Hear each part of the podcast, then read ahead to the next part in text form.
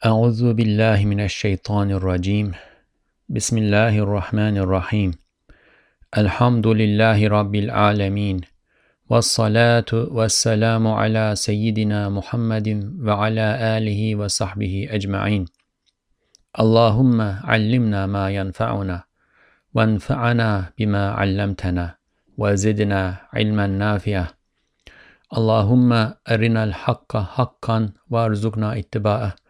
وأرنا الباطل باطلا وارزقنا اجتنابه ربي اشرح لي صدري ويسر لي أمري واحلل عقدة من لساني يفقه قولي alaikum wa rahmatullahi wa barakatuh. Welcome to the Reflections on the Risale-i Nur by Bediüzzaman Said Nursi podcast series. This is Mustafa Tuna. You can listen to the episodes of this series wherever you listen to your podcasts or at the website www.reflections-rn.org. Inshallah, in this episode, we will continue reading the 19th word. The 19th word is about the messengership of the Prophet Muhammad sallallahu alaihi wasallam. It begins by telling us that there are the the um, the ways to our Lord, the means of the knowledge of God are innumerable. But among those innumerable means of the knowledge of God, there are three that are universal, that have a comprehensive, a comprehensive encompassing approach and scope in teaching us about our Lord. And these three sources are the cosmos, the world in which we live as manifestations of God's names and attributes. We learn about God by contemplating those manifestations. The Prophet Muhammad sallallahu alaihi wasallam or messengers in general, but especially Prophet Muhammad sallallahu alaihi wasallam, in whose shadow or through whose light all other prophets and messengers have conveyed their message, and the Quran, the revealed book that in various forms, in condensed forms, in um, coded language in secret forms has knowledge of everything.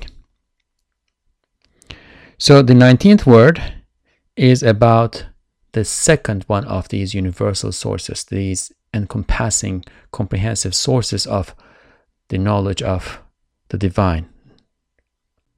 Ustad Nursi has organized this treatise in 14 sections that he calls droplets. And it is actually uh, a, revised version, or maybe translation too, of an earlier treatise that he had written in Arabic. So while reading this treatise, we first read the sections from the 19th word, and then by means of a commentary, or perhaps to clarify things that might have been left unclear because of perhaps my translation or articulation, uh, we read the the, the sections that uh, relate to what we have read in this episodes, episode uh, from that earlier treatise too. Out of those 14 sections, the 14 uh, droplets, Alhamdulillah, we finished 12. And in this episode, we will continue with the 13th. Uh, Bismillah. Acaba bütün efazılı beni Adem'i arkasına alıp arz üstünde durup Arş-ı azama müteveccihen el kaldırıp dua eden şu şerefi insan ve feridi kevnü zaman ve bir hakkın fahri kainat ne istiyor? Wonder what does this honor of the humankind, this singular individual of the realm of being and of time, and deservedly the cosmos's pride want? What does he want? Now, when we ask this question, we should remember that in this uh, treatise, at the beginning of the treatise, we imagined that we traveled in time and space and went to the Arabian Peninsula at the time of the Prophet wasallam, and visited him in Medina at his masjid, giving his sermon at his pulpit. And that is how we have been thinking about the issues that we articulated, we uh, contemplated uh, throughout this treatise. So here too, we need to keep that in mind. We should think as if we are looking at the Prophet wasallam, perhaps from a distance, and asking ourselves, what does this person want? Because it is clear that he wants something. We will understand uh, what it is clear from uh, right now, but it is clear that he wants something. He is talking about really tremendous, important, significant issues. We covered that too, right? What does this honor of the humankind? And we also, by observing his demeanor, his acts, his talk, um, his relationship with other people, his intellect, we granted that this is the honor of the humankind. If anyone knows him truly, they cannot but grant that this is the honor of the humankind, the singular individual of the realm of being and of time. Now, since this is in English, and English is uh, spoken not primarily by Muslims. There might be you know non-Muslims out there who might hear this. Um, there is a lot of literature, a lot of material out there, written and online, that misrepresents the Prophet sallallahu alaihi wasallam and it is deliberately written to misrepresent the Prophet ﷺ, at least at the beginning, by those who have access to the actual sources about him. It is written deliberately to misrepresent him. And then there are other others who read the misrepresentations and think that that's how they would learn about the Prophet ﷺ, and then they regurgitate what they have read. All sorts of nonsense. And that is nonsense one should go to the true sources, the sources that are conveyed to us by the people who saw him. There is no individual out there in the world whose life has been better documented. Perhaps before the advent of you know, digital technology and you know who knows what is happening now with our cell phones and cameras and etc etc but in the pre-digital age let's say there is no individual in the world whose life acts, speeches, uh, thoughts, attitudes, relationships has been better documented than him. And when we look at that documentation itself, we see that this is the honor of the humankind. There is no better individual in the world. He has gathered all the um, best versions of all the best character traits in himself. We find no excess. He is courageous, but his courage does not go to the level of stupidity. And he is never fearful. If what is to be feared is a worldly matter, he is fearful of his Lord. Right?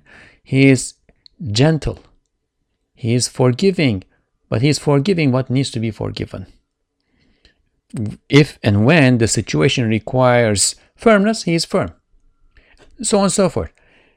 He is the best uh, human being that we can come through humanity and find out. What does this honor of the humankind? And when we went to the Arabian Peninsula, we saw that. What does this honor of the humankind? So he has a special place among human beings, the singular individual of the realm of being and of time. And deservedly, the cosmos's pride want. What does he want? How do we know that he wants something? having taken all the virtuous ones among the sons of Adam behind him and standing on earth and raising his hands to the tremendous throne. Imagine the Prophet ﷺ during his Hajj, as he is described to us on the day of Arafah, standing on the plains of Arafah, raising his hands up to the heavens to, toward the tremendous throne. So intense, so um, desperately wanting what he wants that his his shawl the the, the fabric that he covers his uh, upper body falls and he is falls from his shoulders. He is praying and supplicating and asking and beseeching. And this is not the only time that we you know see him in this situation but you know this is how he is asking for something. He wants something. He wants something from the owner of the t- tremendous throne. And he wants it having taken all the virtuous ones among the sons of Adam behind him because as we saw before in the previous episodes in the previous droplets the prophets before him the, the virtuous ones the righteous ones before him and the saints after him the virtuous righteous ones after him they all say oh god give him what he wants. So what does he want then? It must be an important thing. Bak dinle. Saadeti ebediye istiyor. Beka istiyor, lika istiyor, cennet istiyor. Hem merayai mevcudatta ahkamını ve cemallerini gösteren bütün Esma-i Kutsiye-i ilahiye ile beraber istiyor. Hatta eğer rahmet, inayet, hikmet, adalet gibi hesapsız o matlubun esbabı mucibesi olmasaydı, şu zatın tek duası baharımızın icadı kadar kudretine hafif gelen şu cennetin binasına sebebiyet verecekti. Look and listen. He wants eternal felicity. What would we want if we were given the opportunity to stand before our Lord, the, the owner of everything, the all powerful, the all knower, who can grant each and every wish? What would we want? Would we want a you know, better car, a larger house, maybe if you are not married, a spouse, children, sons, daughters, a better job? What would we want? Health, compared to what he wants, and only he shows us the true thing to be wanted because he is the one who has the knowledge of the unseen, right? Compared to what he wants, all of those things that we may possibly want and wish and think of are dwarfed. He wants eternal felicity. He does not only want felicity, but he wants it wants it to be eternal. What more? What more can we want? He wants lastingness. He wants to, to, to, to last. We know that this world does not last. We know that we do not last in this world. Either we depart and go, we die, or things that we are attached to spoil, break, die, and leave us. Lastingness does not belong to this world, but he has a knowledge of the unseen. He wants lastingness. He wants reunion. Reunion with what? Reunion with the Lord, the one who created us. He has the knowledge of the unseen. He has the information, knowledge of that time, let's say, uh, using the, the word time in a metaphorical sense, right? That moment, that inst- instance in which God gathered all the souls at, at the plains of Arafah and asked, Am I not your Lord? And we all responded, Yes, you are our Lord. O God, Bala, yes, you are our Lord. And that was our union with our Lord. That was the you know, most felicitous that we ever were. That is what we are created for. We are created to be yearning for Him. All pleasures, all delight, all things that we find to be beautiful, right? That is, we are hardwired, hardwired to see them, to, to, to sense them, to recognize them as delightful, pleasurable, and beautiful as the manifestations of God's names and attributes. So ultimately, what we want is Him. So He wants reunion. We have been separated.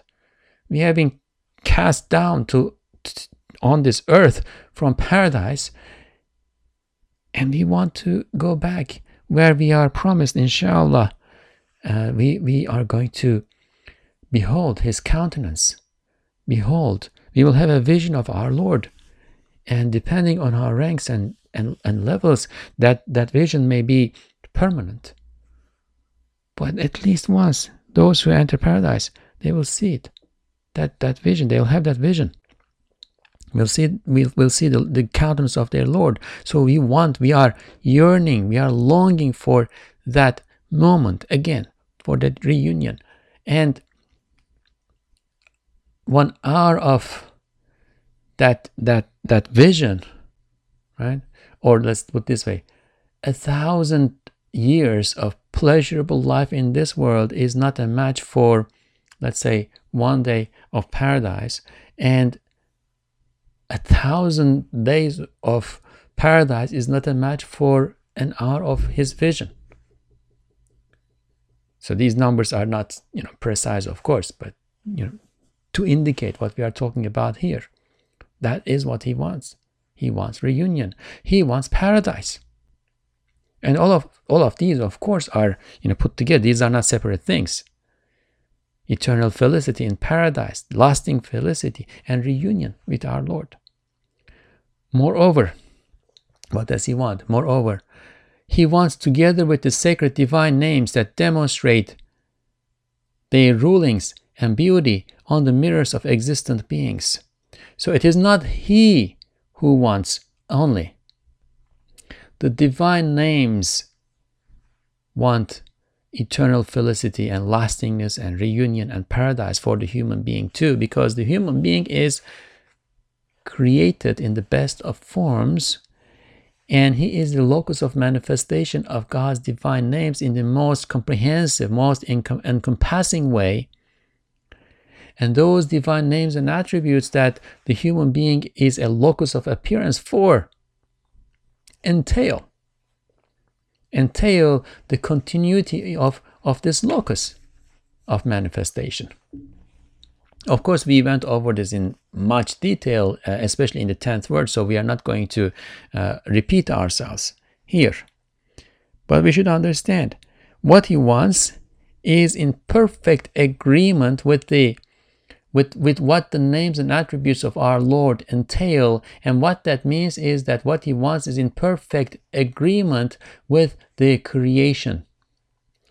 Because the creation is organized and, and ordered uh, according to the rulings of those names and attributes. So everything in the creation wants that eternal felicity, that lastingness, that reunion, and that paradise for the human being.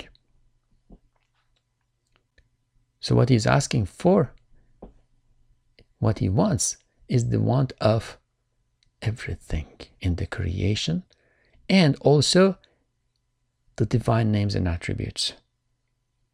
In fact, now again, this may not be clear enough, uh, obvious enough, but one should go and read the 10th word or listen to our episodes about the 10th word to understand it fully. There's going to be a little um, reference to it here in the coming sentence, and we will try to open it you know, slightly here.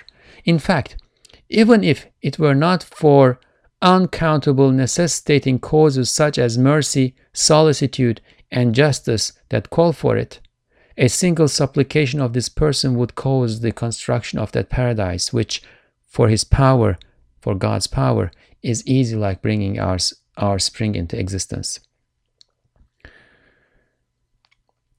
Such mercy, solicitude, and justice, these are attributes of God. His mercy necessitates or entails uh, an everlasting abode, a lasting abode. It, it entails paradise for those who believe in Him, who who um, comply with His orders, who are obedient slaves of their Lord, of, of God right? Mercy entails that. Why? Very briefly, we as human beings have this hardwired, inbuilt, uh, innate desire to to um, partake things on a permanent basis. When we when we are blessed with something, be it the sight of a beautiful flower, be it the taste of a delicious fruit, be it the company of a uh, beautiful, compassionate uh, spouse or, or friend, We want all of these things to last. Now, God has given these to us, and God is merciful. How do we know that God is merciful? We look all around, and in the cosmos, we, we see that all things that have needs, their needs are being fulfilled. So there has to be mercy, and this also relates to solicitude, of course. There has to be has to be mercy uh, for everything to be taken care of so well. If one were to, you know, say say that there is a uh, parent out there who has some psychological issue and does not have the necessary mercy and compassion to take care of their children, we see what happens to those children, how miserable they become. We look around and in this world, we, we see that things are being taken care of. Their Lord, their Creator, their Sustainer is merciful. Now, mercy then entails for the human being that the blessings that he is benefiting from will continue because things that do not last do not satisfy. They do they they um, pain the individual who is benefiting, who is enjoying them, as he or she benefits and enjoys. Why? Because the human intellect does not stop. It keeps working and, and, and recognizes the future, that in the future this blessing is going to disappear, going to rot, spoil, break, die. Something will happen to it. So in the pleasure there is a pain, the pain of separation. The pain of separation is in the pleasure. Then the human being who is created as the to be the locus of appearance of that mercy cannot enjoy mercy, cannot benefit from mercy unless there is a permanent blessing coming. So, mercy to be mercy entails the, the lastingness of blessings. So, like this, justice. We look around and we notice in this world that there is justice. Again, I'm not going to go into detail. We notice that there is justice. Then we look around and we see that there are human beings who are oppressors, who are wronging other people, or who are wronging animals, plants, the world, who are wronging things, who are oppressors. Well, their justice entails that, and they die, and they depart from this world without being punished, without receiving their punishment.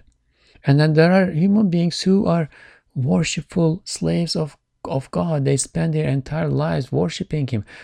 Now, this is not uh, this is not a matter of justice because even if one were to worship God without blinking, blinking, blinking an eye for the entire lifespan that that person has, they would not deserve.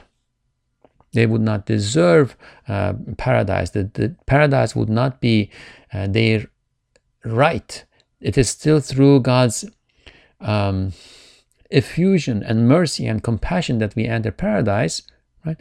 But compared to the other person, we would expect that there should be a difference between the one who is worshiping God and living a saintly life and the one who is an oppressor all his life in this world. We would we expect that justice be served to this oppressor too, but it's not being served in this world. Then there, there is another abode where there will be a supreme court and where justice will be served. So these names, attributes, entail, they are causes for the creation of construction of paradise. But Ustad Nursi is saying here, even if that were not the case, and there are many names and attributes that uh, we, we can appeal to to see that they entail a hereafter, and a paradise in the hereafter.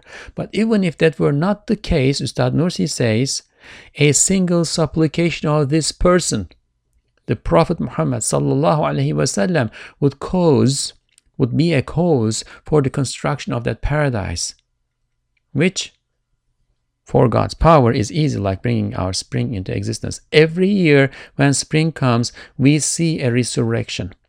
Things die, they become dry, bone dry, dead, lifeless, etc. And then spring comes, and all of a sudden, over the course of maybe a week, two weeks, we see plants shooting from the soil, uh, leaves starting to come out of the branches of the trees, trees blooming, flowers blossoming, uh, eggs you know hatching and insects coming out, birds coming out. We see life teeming all around, right? Every spring that's happening, and we look and we see, but this this seems to be easy. It's happening now. From our point of view, it's not easy. We would not be able to, you know, create one mosquito. Create one mosquito let alone billions of mosquitoes and other insects and whatnot. Right? We, that's difficult for us. But there is a power out there for for whom this entire spring and all springs all around the world is so easy. It's happening so it's so light compared to his power. Right? And paradise is likewise so easy for him because he creates from nothing. He creates from nothing. It is, you know, it, things are between non-existence and existence. If you if you were to imagine a huge scale, a scale that can lift mountains, and we put two mountains, you know, existence and non-existence. These are mountain-like tremendous things, right? If you put two mountains that are of equal weight on two scales, putting one walnut on one side would you know bring it down.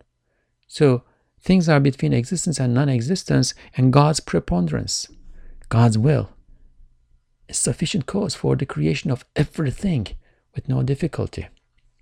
And there are other ways to explain this too but you know let it be uh, sufficient for now but how do we know that a single supplication of this person, وسلم, would cause the construction of that paradise, even if it were not for the divine names and attributes that entail that construction? Evet, nasıl ki onun risaleti şu dar imtihanın açılmasına sebebiyet verdi, öyle de onun ubudiyeti dahi öteki darın açılmasına sebeptir.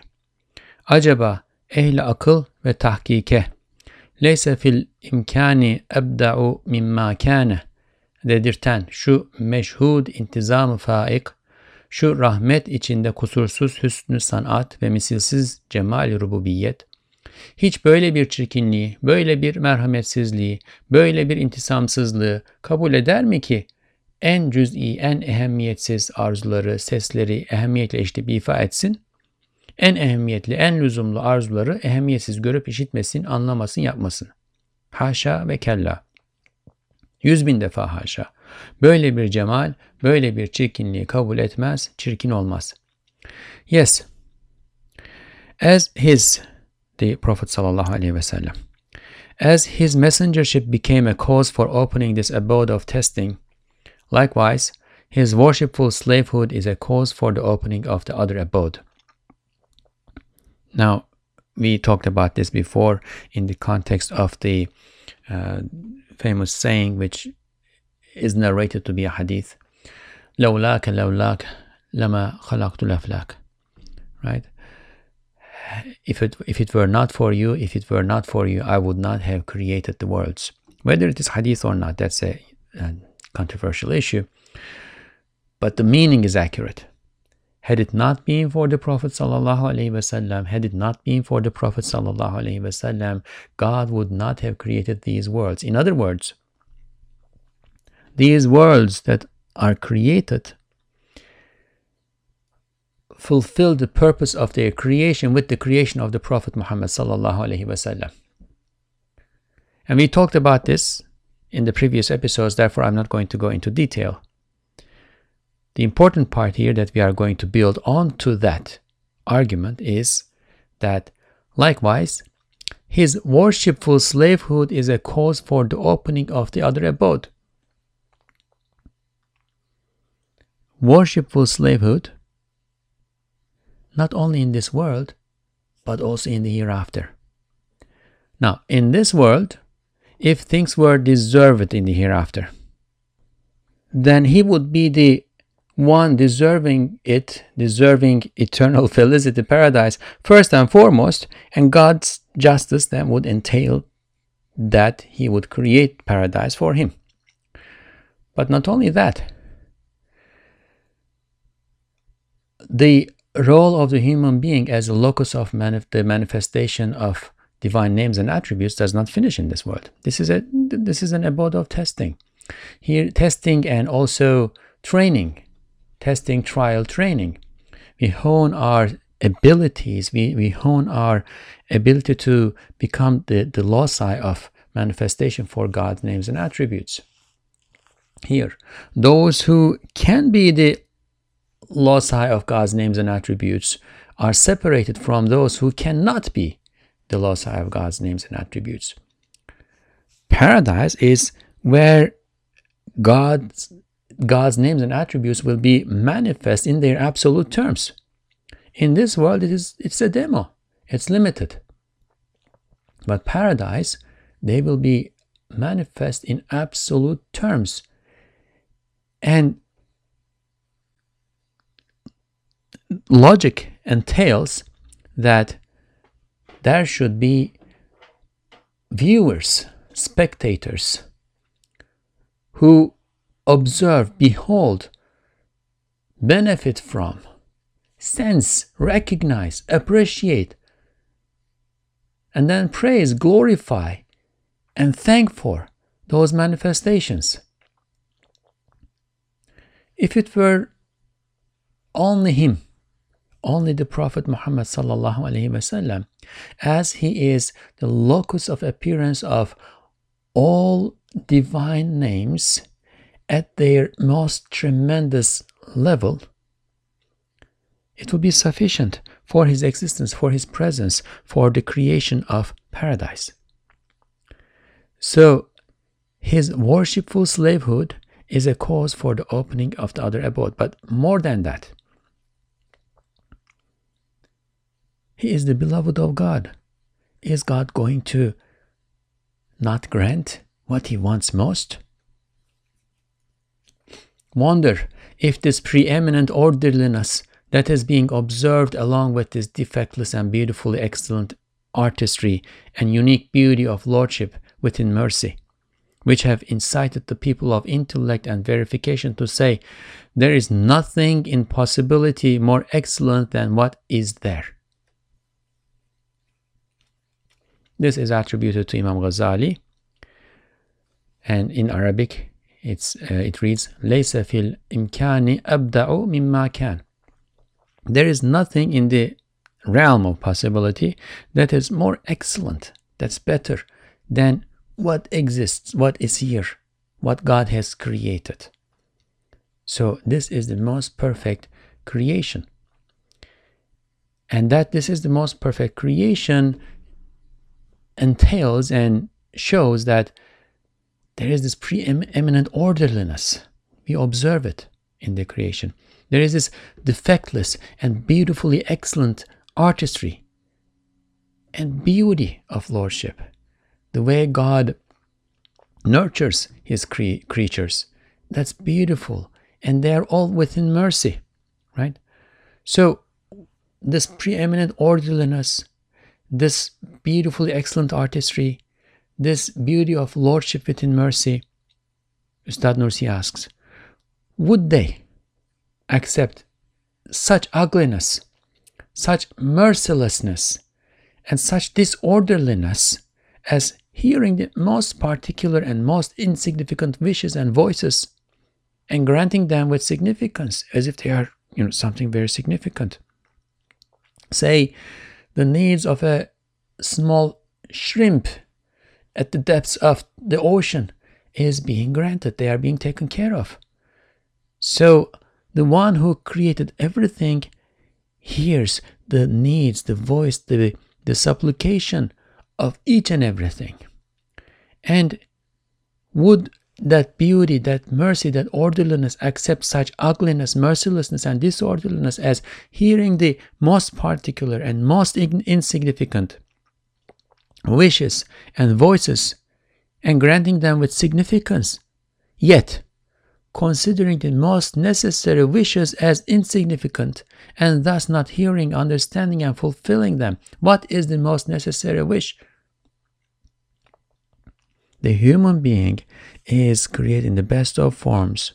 The human being is the pinnacle of creation, the fruit of the tree of creation.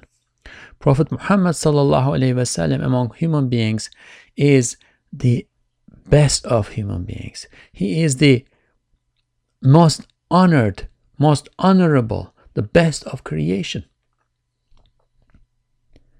He is asking for something that relates to the fulfillment of the, the, the purpose of the creation of everything.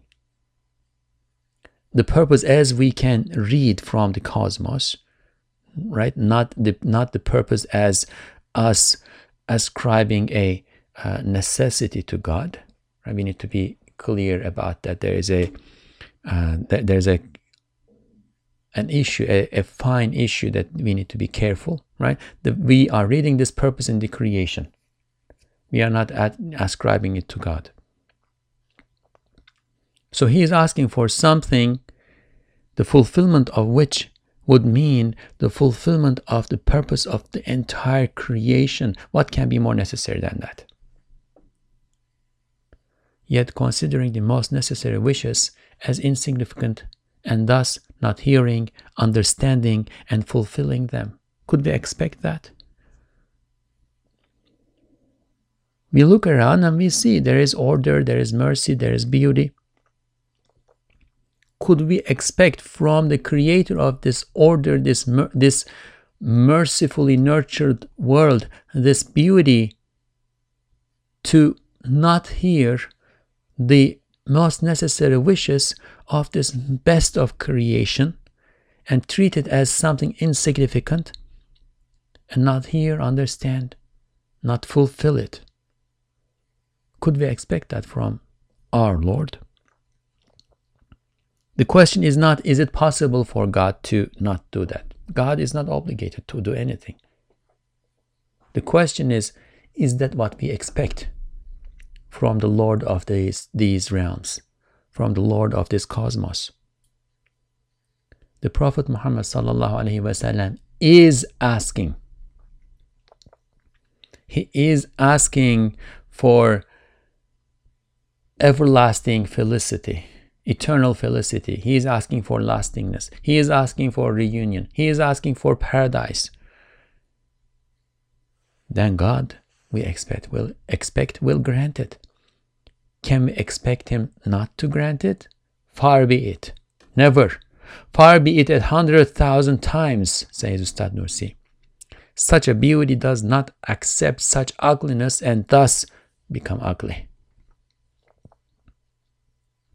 Yahu, ey hayali arkadaşım, şimdilik kafidir, geri gitmeliyiz. Yoksa yüz sene şu zamanda şu cezirede kalsak, yine o zatın garaibi icraatını ve acaibi vezaifini yüzden birisine tamamen ihata edip temaşasında doyamayız. Şimdi gel, üstünde döneceğimiz her asra birer birer bakacağız.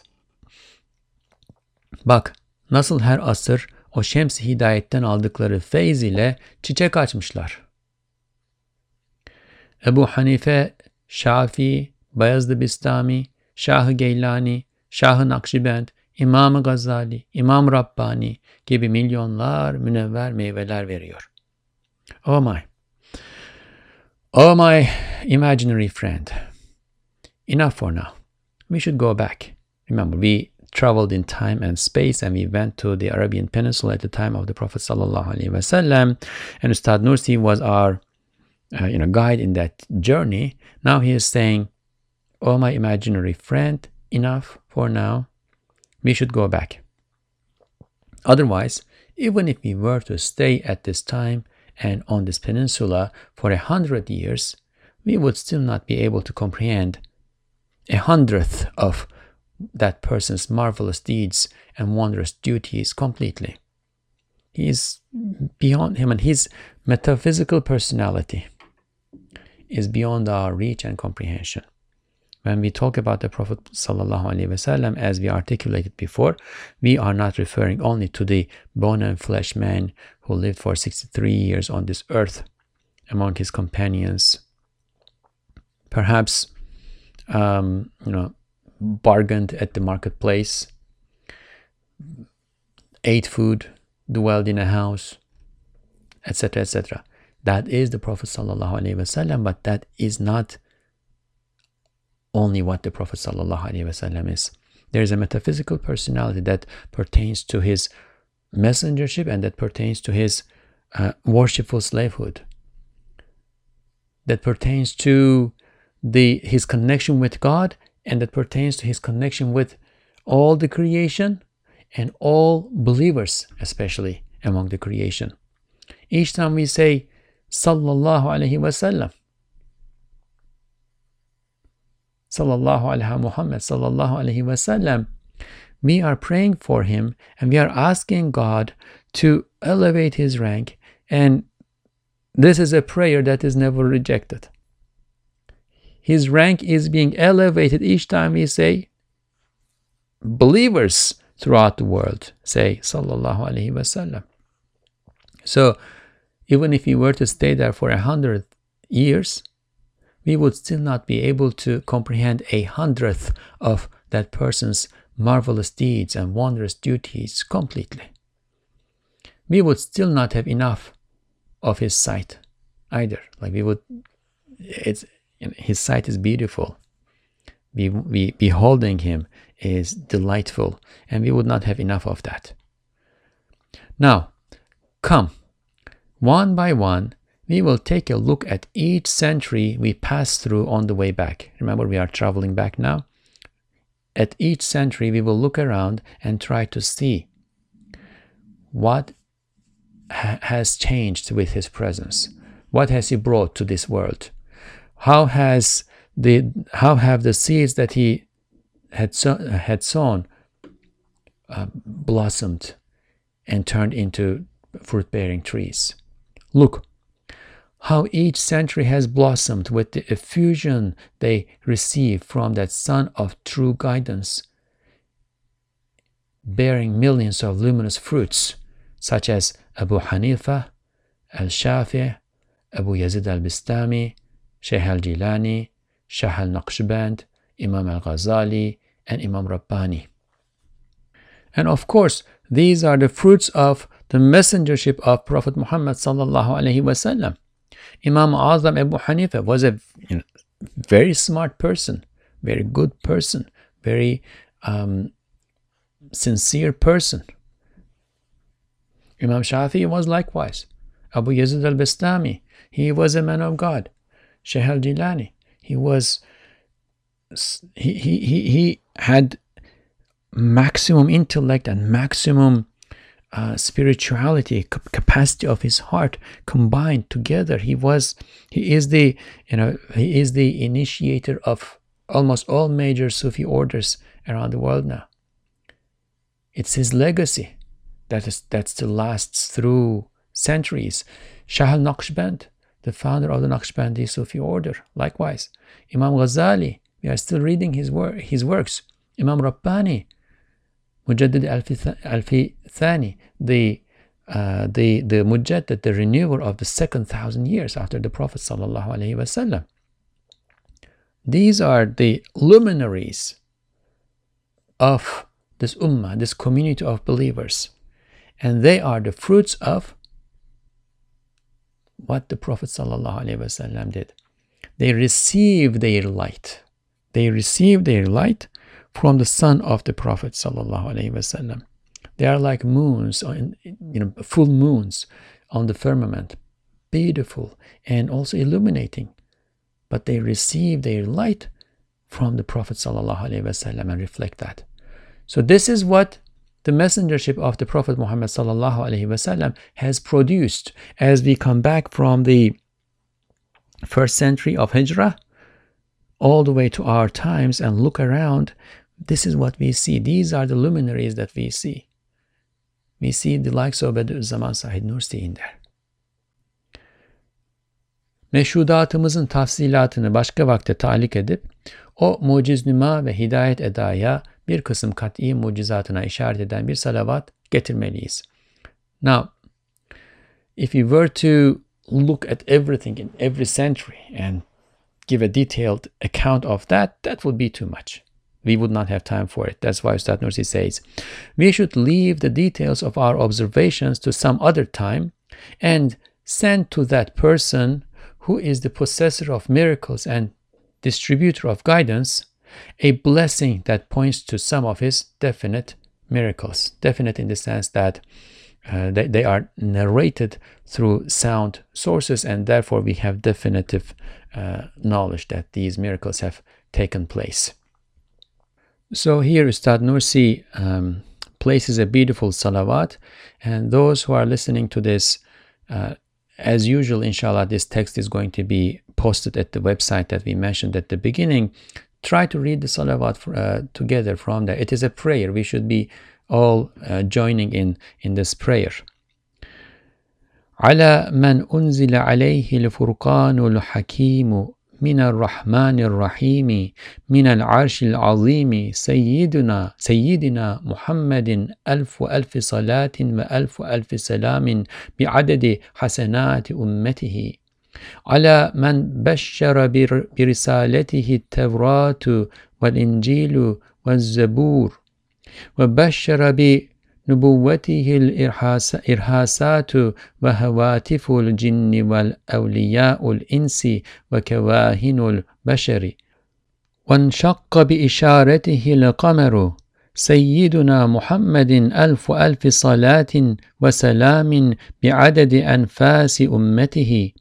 على من جاءت لدعوته الشجر ونزل سرعة بدعائه المطر وأظلته الغمامة غمامة من الحر وشبع من صاع من طعامه مئة من البشر ونبع الماء من بين أصابعه ثلاث مرات كالكوثر وانتقى الله له الضب والظبي والجذع والذراع والجمل والجبل والحجر والمدر صاحب المعراج وما زاغ البصر.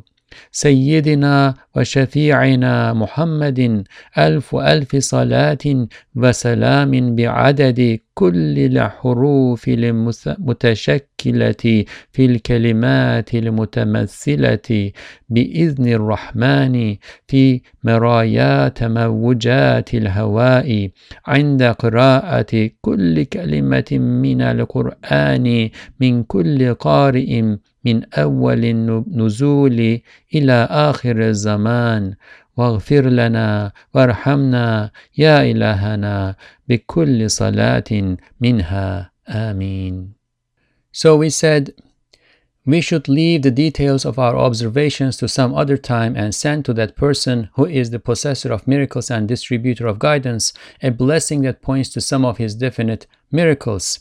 And then the the salawat continues upon this person to whom the wise criterion, that is the Quran, was sent down by the most merciful giver of mercy from the tremendous throne.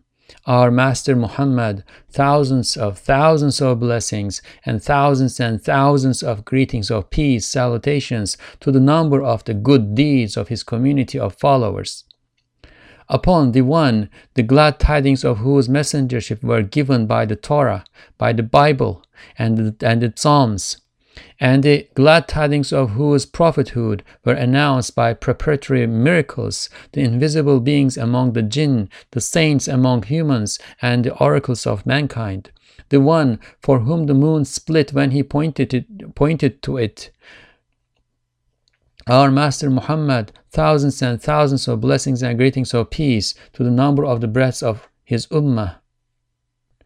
Upon the one to whom the tree came when he called, with whose supplication the rain descended immediately, whom the clouds shaded from the heat, with a small amount of whose food hundreds of people satiated their hunger, between whose fingers water gushed three times like Al Kawthar, for whom God made the dab lizard, the antelope, the tree stump, the forearm of a goat, the camel, the mountain, the rock, and the clod of mud each speak, the owner of the prophetic ascension, whose sight never wavered, our Master and Healer Muhammad, thousands of thousands of blessings and greetings of peace to the number of all the letters that constitute the words that, by the permission of the Merciful, reflect on the mirrors of the waves of air upon the recitation of every word of the Quran by all reciters from the beginning of its revelation to the end of times. Forgive us and have mercy us on us, O our God, with each of these blessings. Amin. Amin. Amin. Now, of course, the salawat is supplication and analyzing it and explaining it does not make too much sense. Uh, but you know, we should still perhaps point out point out a few a few of the insights that Ustad Nursi is uh, providing uh, here in the in the salawat. This, in in a sense, is a summary of um, the 19th letter, which is also called Mu'jizat Ahmadiyya, the um, miracles, Ahmad miracles, the miracles of the Prophet sallallahu alaihi wasallam.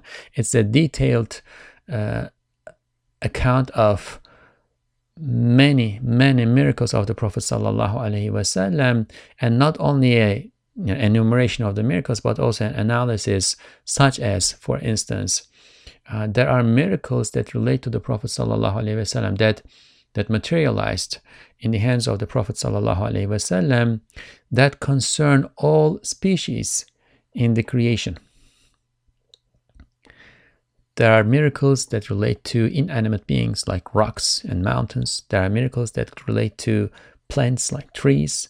There are miracles that relate to animals like, like animals that uh, talk to him.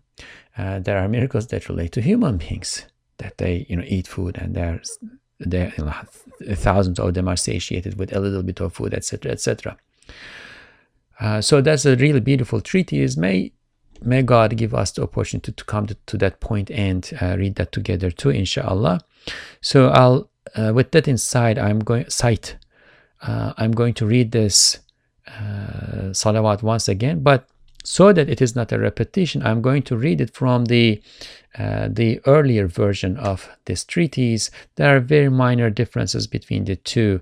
Uh, perhaps there's a little bit more, a few extra things in the other uh, in the other version of the salawat.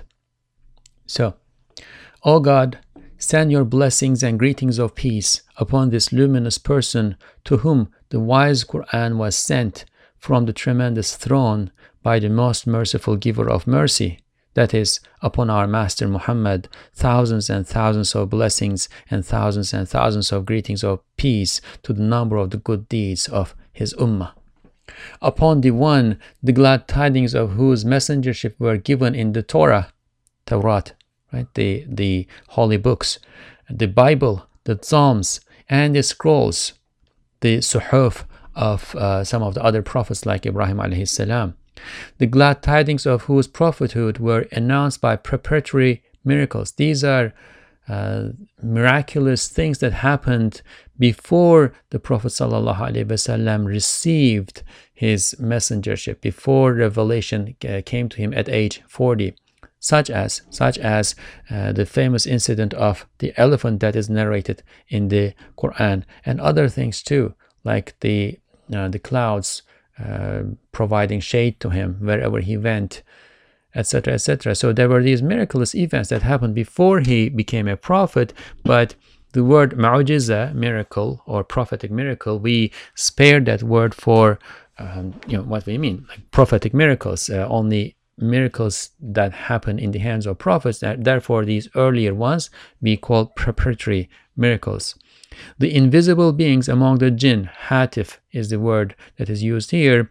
Um, these there were these invisible things that were calling out to people uh, shortly before he came, saying things like, you know, the, the, the prophet arrived. What are you doing here? So giving glad tidings of his uh, of his advent, and we think that these invisible uh, beings, these voices, were coming from invisible uh, jinn.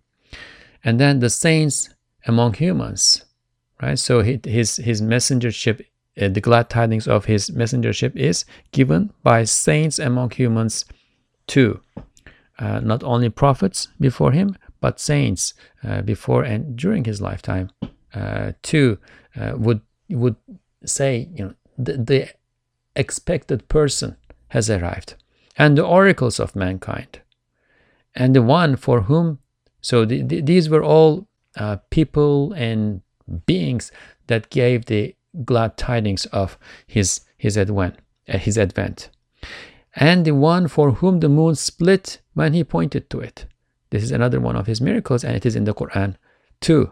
He uh, he pointed to the miracle, and the moon split into two parts. One went, uh, you know, to, to, to one side of the sky, the other to the other side of the sky, and then later it came back together. Our master and patron Muhammad, thousands of thousands of blessings and thousands and thousands of greetings of peace be upon him to the number of the breaths of his ummah. Upon the one to whom the tree came when he called. He called, told the tree, Come, and the tree came, tearing apart the, the ground, actually. It came to him. And then he ordered it to go back to its place, and it went back to its place with whose supplication the rain descended immediately. There was a time of drought in Medina. They came to him and said, Ya Rasulullah, we are looking forward to perhaps a you know time of famine. There's drought. There's we, we need rain. He raises his hands, and as soon as he raises his hands, clouds start to appear in the sky and starts raining. It rains for a week, and then they come to him and say, Ya Rasulullah, it's you know too much. We, we are afraid of flood. And he raises his hands and, and again and says, Oh God, around us, not on us. So it continues to, to rain on the mountains around the, the inhabitant areas. Whom the clouds shaded from the heat. So this has this is before he became a prophet and after he became a prophet. People would observe wherever he went, there would be a few small clouds providing shade to him. With a small amount of whose food hundreds of people satiated their hunger. There are many, many uh, examples of this that are narrated in the by the companions who who ate that food. Between whose fingers water gushed three times, like Al Kawthar. So water they are in the desert. The companions and the Prophet ﷺ are in the desert. They run out of water they need to take wudu, they need to drink, etc. He has a little bit water is left. He has them bring it and pour on his hand. And as they pour that little water on his hands, water gushes from between his fingers. And they say that this is the best water. Best water in this world. It's better than Zamzam because you know Zamzam comes through rock. This comes through his between his fingers. In whose palm pebbles and clods of mud glorified God, for whom God made the dab lizard. This is a kind of lizard that lives in uh, the, the, the, in Arabia. The antelope, the wolf, the tree stump, the forma, forearm of a goat. So that's when um, a Jewish woman attempted to poison the Prophet wasallam. The meat spoke to him and said, You know, I'm poisonous. And the Prophet ﷺ, right before that happened, had touched the meat uh, on his mouth. He didn't eat it. He had a companion who was eating with him. He, that companion had already eaten and uh, he, he died. Uh, and, and a bitterness remained on the tongue of the Prophet ﷺ. And some say that, that uh, his sickness that caused his death eventually was caused by that, that poison too. So in the in a sense, he um, he also received the rank of shahada, uh, martyrdom uh, through that. The camel, the mountain, the rock, and the tree each speak. Right. So for whom God made the dab lizard, the antelope, the wolf, the tree stump, the forearm of a goat, the camel, the mountain, the rock, and the tree each speak. The owner of the prophetic ascension, whose sight never wavered and whose sight never uh, wavered. This is uh, from the from the Quran. Uh, it's it's uh, chapter 53 uh, verse 17 where God referring to uh, the the ascension says that he was taken through the heavens, had his journey. He was shown all sorts of things, and his sight never wavered. And there are different interpretations of this. One interpretation is that um, although he was seeing all these extraordinary, miraculous things, he never failed to relate them to God. He always saw uh, divine manifestations in them. Our Master, our patron and healer, Muhammad, thousands of thousands of blessings and thousands and thousands of greetings of peace to the number of all the letters that constitute the words that, by the permission of the merciful, reflect on the mirrors of the waves of air upon the recitation of every word of the Quran by all reciters from the beginning of its revelation to the end of times. Forgive us and have mercy on us, O, God, o our God, with each of these blessings. Amin, Amin, Amin. Now, this is the end of this uh, droplet, but Ustad Nursi adds there a, a um, brief note. In Turkish, it reads, Şuaat-ı Marifetün Nebi namındaki Türkçe bir risalede ve 19. mektupta ve şu sözde icmalen işaret ettiğimizde la ili nübüvveti Ahmediye'yi aleyhissalatu vesselam beyan etmişim. Hem onda Kur'an-ı Hakim'in vücuhu icazı icmalen zikredilmiş. Yine Lemaat namında Türkçe bir risalede ve 25. sözde Kur'an'ın 40 vec ile mucize olduğunu icmalen beyan ve 40 vücuhu icazına işaret etmişim. O 40 vecihte yalnız nazımda olan belagati İşaretül İcaz namındaki bir tefsir Arabi'de 40 sayfa içinde yazmışım. Eğer ihtiyacın varsa şu üç kitaba müracaat edebilirsin. So, Ustad Nursi says, I have elucidated the evidences of Ahmad prophethood, wasallam, that we have summarily pointed out here in a Turkish language treatise titled The Rays of the Knowledge of the Prophet. This is a treatise that Ustad Nursi had written uh, in his earlier life in the uh, 19, early 1920s. And then in the 19th letter, which we just mentioned, and in this word, the 19th word, in there, the wise Quran's aspects of miraculousness are also mentioned summarily. Additionally, I have summarily elucidated that the Quran is miraculous in 40 respects and pointed out 40 aspects of its, its miraculousness in a Turkish treatise called Flashes and in the 25th word. The 25th word is one of the longest treatises of the uh, collection of Risale-i Nur, inshallah we will read that too.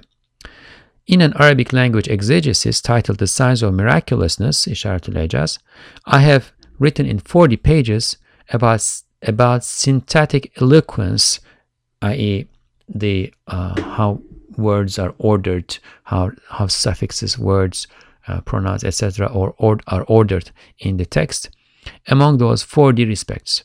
So there are the Quran is miraculous in 40 respects. One of them is syntactic eloquence, and Ustad Nursi wrote a work of exegesis, Quranic commentary on that. If you need to, you can consult these three books, i.e., these uh, miracles uh, that are being referenced here are many, many, and there's a lot to be said about them. We, this is not the the place to uh, detail them, but you can take a look at all these places if you want to, uh, if you want more, if you want to learn more about them. So once again, this is the end of the 13th uh, uh, droplet. Inshallah, in the 14th uh, droplet, it's a bit longer. We will uh, say more about uh, the Quran as a miracle of as a prophetic miracle but now we will read the same section in its earlier articulation in in the uh, in the treatises in one of the treatises that became a part of the Mathnavi al-Arabi al-Nuri the luminous Mathnavi in Arabic of uh, Ustad Bediüzzaman Said Nursi so, Bismillah, we will only read the only read the English one uh, with this. O oh, my companion on this amazing journey, isn't what you have seen enough for you already? Haven't you seen enough? And if you have intellect, if you have uh, conscience, if you have a balanced uh, balanced judgment, what you have seen so far should make it clear to you that this is the prophet. This is the messenger of God. If you wanted to encompass what is there to be seen, you would not be able to do so.